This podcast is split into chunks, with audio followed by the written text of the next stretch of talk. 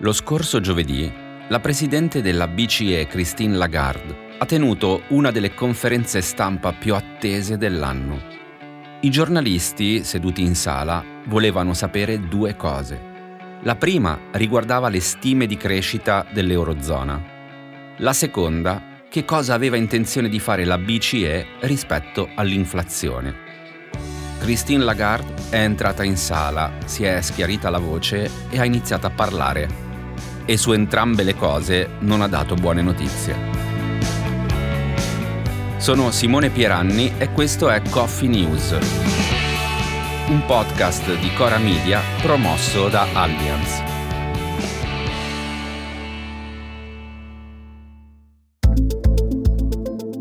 Dalle parole della Presidente Lagarde sono usciti due dati di fatto. Il primo è la revisione al ribasso delle stime dell'Eurozona, cioè dei paesi tra cui l'Italia che adottano l'euro. In buona sostanza, quello che ha detto la Presidente è che l'economia dei nostri paesi crescerà sì, ma lo farà meno del previsto, dello 0,7% appena nel 2023, contro le previsioni di appena qualche mese fa che confidavano che la crescita sarebbe stata almeno di un punto percentuale. Un'analisi che coincide con quella presentata pochi giorni prima dalla Commissione europea. Il secondo dato di fatto è che la BCE ha deciso di alzare ancora, per la decima volta consecutiva, i tassi di interesse, cioè il prezzo, per così dire, con il quale le banche fanno prestiti. Le due cose sono strettamente collegate tra loro, si tengono insieme in un rapporto causa-effetto quasi circolare. L'inflazione infatti è arrivata a bussare alle nostre porte dopo anni nei quali non se n'era più sentito parlare più o meno nella primavera del 2021. Lo ha fatto in modo lieve e, secondo alcuni analisti, perfino salutare. Questo perché nella primavera del 2021, con la campagna vaccinale in corso che faceva intravedere la fine delle restrizioni legate alla pandemia, e con le enormi iniezioni di liquidità per dare nuovo slancio all'economia dopo il lockdown, le persone stavano ricominciando a uscire, lavorare, spendere. In genere, negli scenari di forte ripresa, l'aumento dell'inflazione è considerato fisiologico. Le persone stanno meglio, quindi sono più propense a spendere, quindi fanno aumentare la domanda di beni e, di conseguenza, i prezzi. Entro un certo limite, diciamo entro il 2%, l'inflazione, cioè l'aumento del costo delle cose, è segno di un'economia sana. Poi però con il passare dei mesi altri fattori come la crisi delle catene di approvvigionamento, la guerra dei dazi con la Cina, la guerra vera in Ucraina, la conseguente crisi dell'energia hanno fatto sì che l'inflazione non si fermasse entro il 2%, ma al contrario continuasse ad aumentare 2, 5, 10%. Una cavalcata che, un pezzo dopo l'altro, si è quasi del tutto mangiata alla ripresa che ci si aspettava.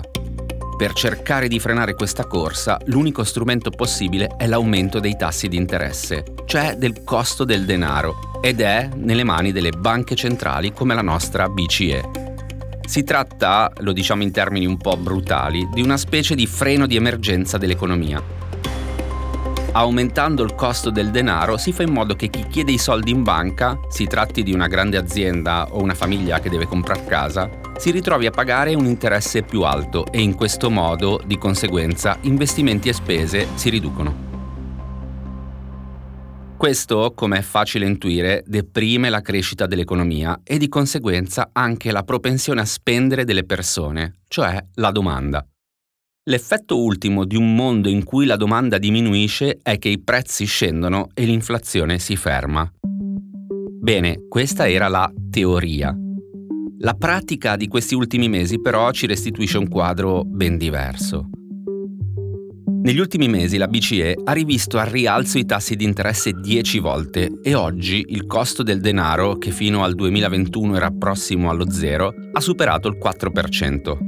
Una serie di aumenti che non si era mai visto da quando esiste l'euro e del quale non si vede la fine, perché nessuno sa se funzionerà e perché negli ultimi mesi ha funzionato meno di quanto avrebbe dovuto. In Italia, ad esempio, l'inflazione ha toccato il suo massimo storico lo scorso novembre, superando il 12,6% su base annua. In pratica, a novembre 2022, una mela costava il 12% in più di quanto costasse un anno prima. Poi, con l'inizio del 2023 e i primi effetti della amara medicina della BCE, sono arrivati i primi risultati e l'inflazione ha rallentato. Il che però non significa che i prezzi hanno preso a diminuire, solo che hanno preso a salire in modo meno vertiginoso di quanto facessero in precedenza. Secondo le ultime rilevazioni Istat, l'inflazione ad agosto è stata del 5,5%, il che significa che la stessa mela oggi ci costa il 5% in più di quanto ci sarebbe costata nel 2022. E questo significa che è rincarata, sì, ma che almeno ha avuto la gentilezza di non farlo del 12%, come accadeva a novembre del 2022. A questo punto, per i consumatori come noi, per quelli che in fondo vogliono solo comprare una mela, resta una domanda. Quando i prezzi scenderanno? Quando questa mela tornerà ad essere a buon mercato? La verità è che non lo sappiamo. Sappiamo che succederà, ma non sappiamo quando. La cura della BCE per forza di cose deve portare risultati, è una specie di legge della fisica applicata all'economia.